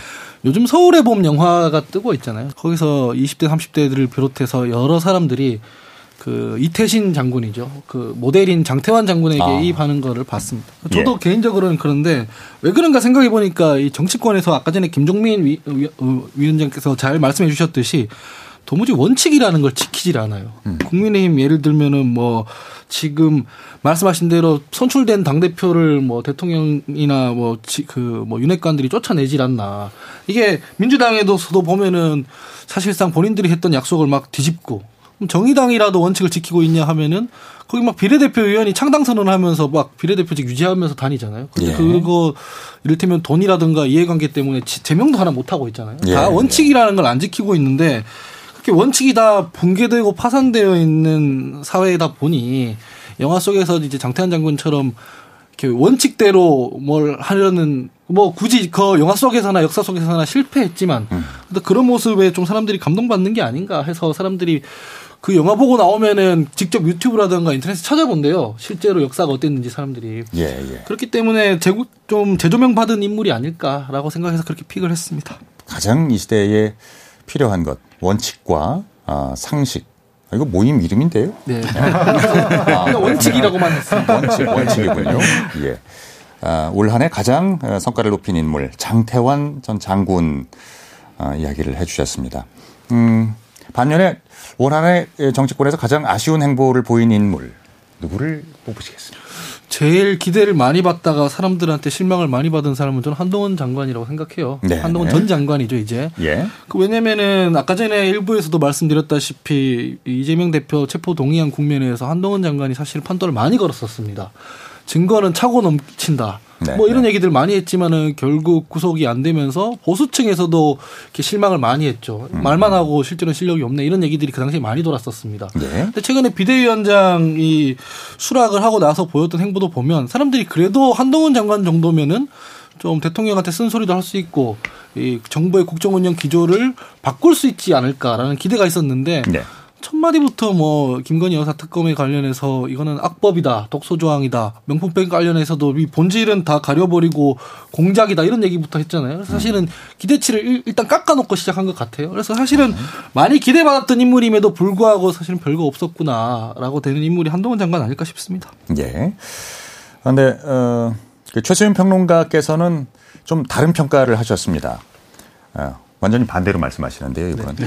한동훈 전 법무부 장관을 올해의 가장 성과를 높인 어, 뜨는 인물로 선정을 하셨어요. 재밌네요. 네. 그러니까 우리 정치권에서 바라보는 가장 그 이슈의 중심에 선 인물이다. 뭐 이런 말씀이신 거죠? 그렇습니다. 예. 그 저는 이제 이준석 전 대표가 한 그 한동훈 전 장관을 보고 긁지 않은 복권이라고 얘기했는데 예. 저는 이제 긁지 않은 복권이니까 이제 우리 그 하원기 대변인이 아직까지는 좀 긁지도 않았는데 좀 너무 박한 평가를 했다라고 제가 말씀을 드리고 싶고 예. 뭐 저는 저 상당 부분 2위 이상의 큰 금액이 나오지 않을까 생각합니다. 그런데 제가 좀 저 제가 이걸 선정한 이유는 그렇습니다. 저는 한동훈 장관의 등장을 저는 뭐 단순히 세 번째 비대위원회를 맡게 됐다 이런 차원이 아니라 한동훈 장관이 이제 한국의 좀 정치 시계를 좀 앞으로 많이 땡길 것 같아요. 그러니까 어. 이를종의 젊은 50대잖아요. 50대. 그다음에 이제 오지 쉰이죠. 근데 더더군다나 한동훈 장관은 논리와 팩트에 기반해서 늘 이야기를 합니다. 물론 그것 때문에 이제 너무 이제 되바라졌다. 똑똑하지만 되바라졌다. 이런 얘기를 듣긴 하는데 그럼에도 불구하고 장점이에요. 민주당의 가장 큰 약점은 아직도 이념이 지배하는 586이 당의 주류라는 거예요. 대척점과 분명한 선을 보이고 있는 이런 한동훈 장관은 여권의 전략 자산일 수밖에 없고 일종의 정말 미국이 잘하는 스텔스기 같은 그런 이제 보수의 보수 진영에서는 그렇게 이제 평가받는 건데 네. 그래서 저는 한동훈 장관이 어쨌든 연말 정국에서 보수와 그다음에 중도 소구할 수 있는 이른바 중도층 그다음에 수도권, 그다음에 청년 이런 중수청이라고 하는 이런 기반을 한번 보여줄 수 있는 그런 가능성을 가지고 연말 전국의 해성처럼 등장해서 단순히 연말이지만 올해 한 해에 어찌 보면은 아, 그 평가를 내릴 수 있는 그런 사람이기 때문에 제가 아, 한동훈 장관을 꼽았습니다. 네, 기대와 우려 중에 기대에 네. 많은 부분을 말씀하셨습니다. 아, 한동훈 전 장관은 그 여당의 비대위원장으로 그러면은 총선을 총지휘하고 또 승리로 이끌 수 있을 것인가 여기에 대해서는 많은 시각들이 엇갈립니다. 네 분의 전망 궁금한데요. 먼저 김 의장부님부터 먼저. 네. 예. 그러니까 저도 한동훈 전 장관이 국민의힘을 정말 바꿨으면 좋겠어요. 그리고 윤석열 대통령의 생각과 국정 이것도 바꿨으면 좋겠어요.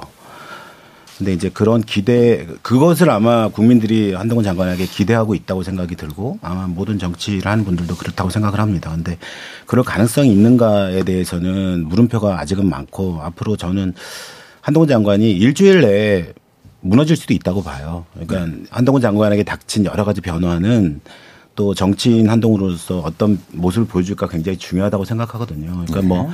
김건희 특검 문제라든가 최상병 특검 문제라든가 이런 문제에 대한 어떤 입장을 내느냐. 그 다음에 국회 기자들이 이제 국민들을 대신해서 굉장히 질문을 많이 하게 될 텐데 그동안은 법무장관으로서 자기가 준비한 멘트만 하면 됐었거든요. 근데 음. 앞으로는 국민들이 궁금해하는 점, 국민들이 생각하는 점에 대한 얘기가 계속 질문들로 갈 때 어떤 발언을 할 것인가 이런 것도 굉장히 중요한 문제 같고 비대위 인선하게 될 텐데 다시 뭐, 뭐, 찐윤, 뭐, 윤핵관 이렇게 하냐. 요즘에 근래 등장한 뭐, 한핵관이 등장할 수도 있다. 하는 정도로 어떤 인선을 하느냐도 굉장히 중요한 문제 같고요. 네. 그런 변화를 만든다면, 뭐, 한간에 얘기하는, 흔히 말하는 전두환 노태우 관계처럼 변할 수 있다. 이렇게 말하는데, 냉정히 생각하면 노태우 전 대통령은 전두환 생각과 고민의 6.29 반성을 통해서 시작을 한 거거든요. 한동훈 장관이 말하자면 이제 윤석열 대통령에 대한 국정과 고민, 국힘의 여러 가지 모습에 대한 반성부터 시작할 수 있나. 음. 그런 거에 대한 답이 일주일 안에 내려지지 않는다면 아마 실망으로 변할 거라고 생각합니다. 예. 하 대변인. 저는 이미 내려졌다고 생각해요. 예. 아까 전에 제가 뭐 그냥 상대 진영이라서 그러는 게 아니라 한동훈 장관 스마트한 사람이잖아요. 네. 제가 이 방송에서도 여러 번 얘기했지만 다음 총선은 정당 지지율이 중요한 게 아니라 윤석열 대통령의 국정 운영 평가가 중요하다. 네. 부정 평가율을 어떻게 해서든 깎아내고 긍정 평가율을 올려야 한다. 이런 말씀을 드렸는데 한동훈 장관의 첫 일성이나 이런 걸 보면 그런 행보를 할 것 같지가 않아요. 본인은 누구한테도 맹종한 적이 없다고 했지만 맹종했습니다. 맹종 안 했으면은 본인이 법무부에서 인사관리단 만들어서 인사검증할 때 그러면은 뭐 그 본인의 의사대로 판단해가지고 대통령한테 준 결과물이 그거란 말입니까? 아니거든요. 음. 인사권자가 하는 대로 그냥 따라갔을 뿐이에요. 첫 번째도 그렇죠. 특검법이나 이런 것도 보면은 예전에 한동훈 장관이 본인이 특검에 소속돼서 검사를 했을 때랑은 기준이 많이 달라졌어요. 기준이 네. 왜 달라졌냐면은 그거는 김건희여서 방어해야 되기 때문에 그런 거거든요. 국정 기조를 전환시키겠다는 어떠한 정황이 보이지가 않아요. 그렇기 때문에 사실은 실제로 정치권에서 아까 방금 김종인 김, 김종인 위원장께서 잘 말씀해 주셨지만은 이게 법조 기자들 상대하는 거랑 다르거든요. 한 일주일, 이주일 정도면은 이미 판판이 깨지게 될 텐데 저는 이미 그 첫 일성부터 너무 많이 꼬였다라고 생각을 합니다. 알겠습니다. 이기인 의원. 네, 저 아직 뭐 시작도 하지 않은 한동훈 비대위를 평가하는 것이 사실 조심스럽고 적절치는 않으나 국무위원으로서의 한동훈 장관은 국민들에게 있어서 청량감을 준 것은 맞습니다. 네, 네. 국무위원이 그냥 한없이 당하기만 하고 갑과 을의 위치에서 소심하게 답변하는 모습이 아니라 할 말을 한다라는 모습을 정확하게 보여준 거는 평가할 만해요. 근데 이제 비대위원장이라고 한다는 것은 어찌 보면 당 대표와도 같거든요. 네. 정치와 당 운영을 하는 것인데 이것은 또 국무위원과는 또 다른 문제입니다. 그렇다면 당대표, 비대위원장으로서의 한동훈 장관이 지금까지 켜켜이 쌓여 있는 당내 문제들, 이를테면 윤석열 검찰총장이 당내에 들어오기 전에 이준석 전 대표를 향해서 말했었던 3개월짜리라고 한다든지 무조건 내쫓으려고 했었던 그런 작전들. 아. 그리고 이준석 대표를 부당하게 내쫓는 그런 과정들, 그런 과정에서 자신의 처지를 오버랩 해 가지고 젊은 층의 지지자들이 다 떠나간 이런 문제들은 어떻게 풀어갈 것인가. 그리고 그 문제에 있어서 이준석 대표도 뭐 일부 책임이 있을 수 있겠지만 이것이 대통령의 문제가 있다라고 말할 수 있는 위인일 것인가. 전 이렇게 생각했을 때 2016년부터 MB 수사하고 적폐 수사하고 이재용 특검에서 파견되는 한동훈 장관은 사실상 윤석열 대통령의 일원이라고 판단됐었기 때문에 할 말을 하지 못할 것이다라는 생각이 또 예측이 많거든요. 이런 것들을 좀 지켜봐야 될 일 같습니다. 알겠습니다. 최수영 평론가께서 그러면 이제 이번에 픽을 해주실 인물은 어, 가장 어, 진 인물 어, 누구를 뽑으시겠어요? 전 일부에서도 말씀드렸지만 김기현 대표예요. 김기현 전 대표예요. 그러니까 저는 예. 그 사실 본인이 정말 이 대표직을 정말 잘 정무적 감각을 갖고 수행했으면 어쩌면은 총선까지도 갈 수 있었는데 정말 이번에 본인이 보여줬던 그 판단력의 부재, 그 다음에 용기의 부족, 이 두 가지가 그 다음에 정무적 감각의 조금 그 미스 이런 것들이 어우러져서 네. 전 스스로 가장 몰락을 자초했던 인물이 아닌가. 근데 이제 다시 지역구에 출마를 할 것 같은데요. 그렇게 지- 지역구 출마해서 오선 의원이 돼서 여의도에 복귀한던들 정말 그 정치적 무게 그 감당해낼까 저는 그래서 약간 의구심이 듭니다. 알겠습니다.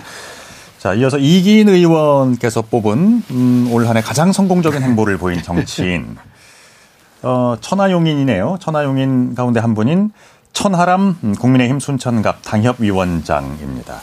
요거 설명 잘 해주셔야겠는데요. 어, 천하람을 선정한 이유는 뭐 천하용인이라는 상품이어서도 그렇지만 음. 어쨌든 뭐 대한민국 1등 시사 프로그램 열린 토론 출신이기 때문에 네, 네. 그렇습니다. 상당한 때문에- 이유가 있군요. 아, 예. 그렇습니다. 아, 뭐 농담이고요. 네. 젊은 나이에 당 대표를 성, 당 대표 후보에 도전한 것도 사실 평가할 만한데 이 보수정당에서 험지 더 나아가서 불모지라고 하는 호남 순천에 네. 스스로 선택을 하고 자기뿐만 아니라 아내와 가족들을 데리고 그곳에 가서 아무런 연구도 없는데 변호사 사무실 개업하고 그 호남 주민들과 호남 국민들과 스스로 융합하면서 보수 정당의 어떤 문제들을 이해시키고 하는 그런 모습들이 네.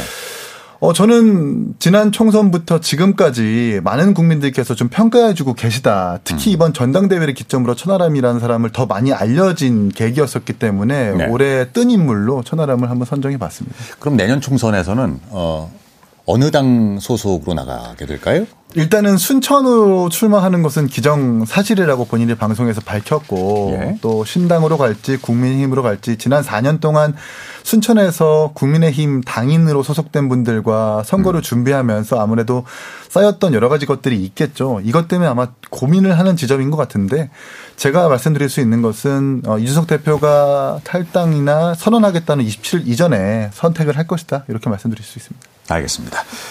자, 그리고 2023년 가장 아쉬운 행보를 보였던 정치인. 예.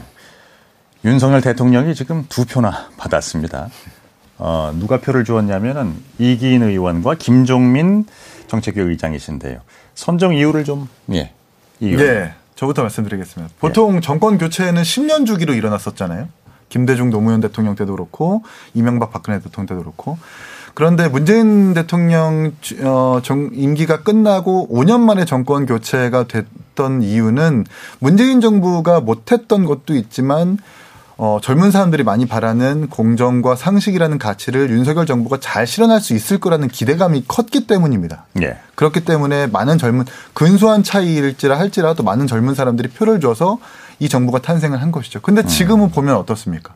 사실 여러 여론조사에서도 그렇지만 3대 6의 비율로 많은 부정평가가 뒤따르고 또 민생에 집중되기보다는 이념에 매몰되는 모습 그리고 툭하면 당을 장악하려는 불순한 의도들이 더 많이 보도되는 모습 그리고 그런 것들을 보도하는 언론들에 있어서 가짜 뉴스이고 이것을 빨리 필터링 해야 된다라는 이런 일련의 모습들을 보면서 아, 어떻게 5년 만에 정권 교체를 이뤘던 국민들의 뜻이 이렇게 무너질 수 있는가. 또 이렇게 1년 6개월 만에 부정평가가 더 높은 정권이 되었는가라는 생각을 한번 해보니까 가장 진 인물로 당연히 윤석열 대통령이 생각이 났다. 이렇게 말씀드립니다. 김 의장님은 뭐 비슷한 관점이십니까? 네, 이제 조금 다른 측면에서 좀 얘기를 해보고 싶은데, 그러니까 예. 윤, 윤 대통령이 이제 이렇게 찬반, 그러니까 아까 제가 말씀드렸지만 윤 대통령이 이제 정당을 이런 식으로 이렇게 대하나 이런 거에 대한 뭐 찬반이 있을 수 있다고 생각해요. 그런데 그것보다 더 중요한 거는 뭘 했나가 있거든요. 그러니까 윤 대통령이 진, 진짜 국민들의 삶의 변화를 위해서 뭘 했냐고 생각해 보면 생각나는 게 없어요. 그러니까 한미일 군사동맹이라고 하는 것을 제외하고는 아무것도 국민들의 삶의 변화를 만들어내는 요소를 한게 있나 이런 생각이 많이 드는 거죠. 알겠습니다. 예전 생각해 보면 바이든 날리면이라든가 올해는 확실히 국민들의 머릿속에 각인된 건 떡볶이 먹는 것 같아요. 음. 그런 정도 수준에서 인식이 되는 거는 음. 사실 전 정부랑은 좀 달리 기대감이 있고 그런 저도 역시 그런 기대감이 있었거든요. 그런데 그 변화를 하나도 못 만들어낸 거는 음. 한번 진정하게 고민을 좀 많이 해보셔야 알겠습니다. 되지 않을까 생각합니다. 예. 그리고 어, 김종민 정책위 의장이 꼽은 올 한해 가장 뜬 정치인은요. 그렇죠. 연동형 비례대표제를 고수해야 한다고 주장을 했죠. 이탄희 음. 의원을 꼽으셨어요. 네. 네. 음, 그러니까 아까 이제 서울의 봄 얘기 잠깐 하셨는데 서울의 봄을 저도 보면서 저는 개인적으로는 되게 힘들었어요. 영화가 되게 눈물도 많이 나고 그랬는데 그 이유는 음.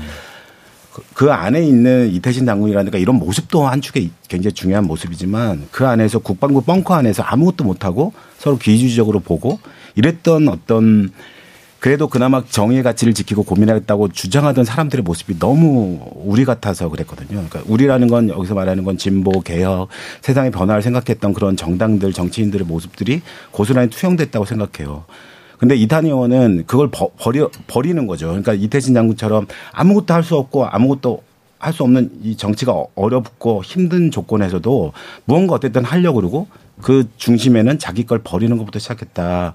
이런 입장에서 보자면은 이런 의원이 그러니까 뭐 진보 정당의 역사에서도 또 민주당의 역사에서 있었겠지만 굉장히 이제 이 진흙 같은 속에서 진주 같은 역할을 보여주고 정치인 한 사람으로서 좀 정말로 이렇게 좀 아 나도 정치를 한다면 저런 모습을 보일 수 있을까를 돌아보게 되는 그런 모습을 보여주신 것 같아요.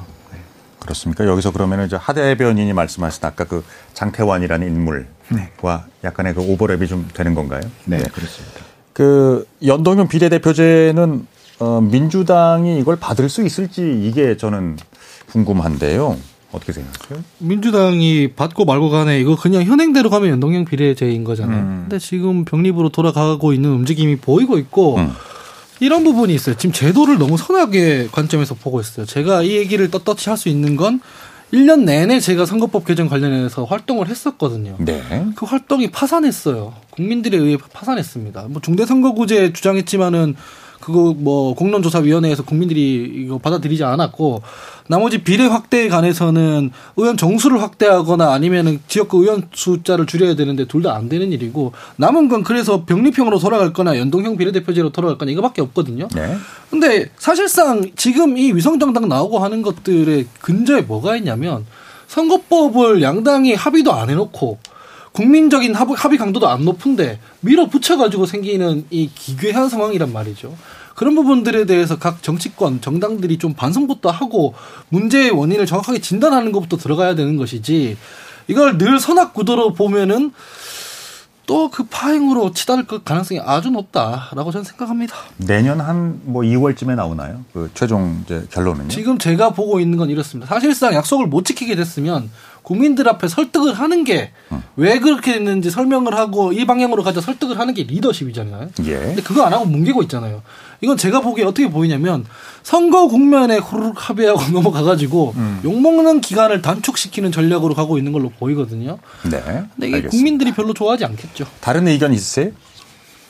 뭐 저도 그렇게 전망합니다. 결국 네. 저는 병리평으로 가고 뭐 지역별 뭐 비례로 가, 는 안들을 서로가 여야가 정략적으로 타협하지 않을까 왜냐하면 서로가 지향하는 방향 욕망이 똑같기 때문에 저는 그렇게 가지 않을까 저도 그렇게 전망합니다. 예.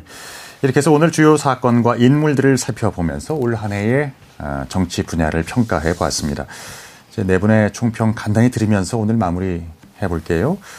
하헌기 대변인부터 말씀해 주시죠. 그 요즘 신당 얘기들 많이 나오지 않습니까? 네. 신당 얘기 많이 나오는데 이게 뭐 제도라든가 정치 상황에 따라 달라지는 게 아니라 예. 기성 정치 세력이 불신받고 신진 정치 세력이 실력이 있으면은 양당제라도 라고 하더라도 그 권력의 한 축을 다 갈아 끼워 버리는 일들이 벌어지는 게 이제 정치거든요. 네. 가까운 사례로는 마크롱이 그랬죠. 네. 그런 것처럼 조금 그 새해에는 이제 총선 국면이 되는데 양당도 새로운 당 하겠다는 사람들도 원칙에 입각해서 실력으로 좀 승부했으면 좋겠다고 생각을 해요. 예. 최평론가님. 저는 저거 조금 전에 말씀드렸지만 신뢰 회복을 내년 선거에는 꼭 내년 선거를 통해서 신뢰를 회복할 수 있는 그런 정치인들을 좀 국민들이 선택해 주십시오. 예. 김 의장님. 네. 그러니까 정치가 뭐 국민들의 삶을 변화시키는 게 정치의 역할인데 국민들이 이제 이제 정치인들의 삶을 걱정해야 되고 그런 정치가 된 거에 대해서 아무튼 뭐 정치인 한 사람으로서 죄송하다는 말씀을 드리고 싶고 2024년은 아까 말씀 다 하셨지만 정치 그 자체가 신뢰를 회복하고 정당이 진정한 의미에서 국민의 민의를 대변하는 그런 정당이 만들어질 수 있도록 국민들이 많이 압박도 해주시고 어, 의견도 모아주시고 그렇게 했으면 좋겠습니다. 예, 알겠습니다. 이기인 의원. 네, 우선 한 해 동안 청취해 주셔서 진심으로 감사드리고 다른 방송과 달리 이렇게 상호 존중하면서 깊은 토론을 하는 것이 열린 토론밖에 없습니다. 네. 아, 새해에도 많은 청취 부탁드리고 정치권을 좀 지적을 해보자면 오, 이번 국회만큼 논란이 많았던 국회도 사실 없을 겁니다. 또 네. 생산성이 낮은 국회도 이번만큼 또 없을 거고요. 좀 그렇기 때문에 정치인들이 잊지 말아야 될 것은 가슴 위에 배지보다 어, 가슴 위에 배지를 달아준 국민들의 목소리를 좀 더 경청하셨으면 좋겠다는 말씀 드리고 싶습니다. 예. 이기인 의원의 말씀을 끝으로 올 한 해 뭐 정리하는 의미로 어, KBS 열린 토론이 준비한 순서였습니다. 2023년도 정치권 3대 뉴스와 그리고 2023년 정치권의 뜬 인물, 진 인물 이야기를 나눠봤네요.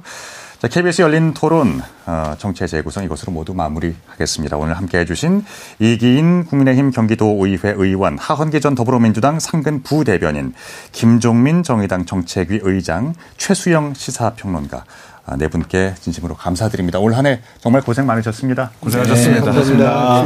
네, 성탄절이 이제 몇 시간 안 남았는데요. 모쪼록 청취자 여러분 모두 복되고 행복한 시간 보내셨으면 좋겠습니다. 지금까지 KBS 열린 토론 한상권이었습니다.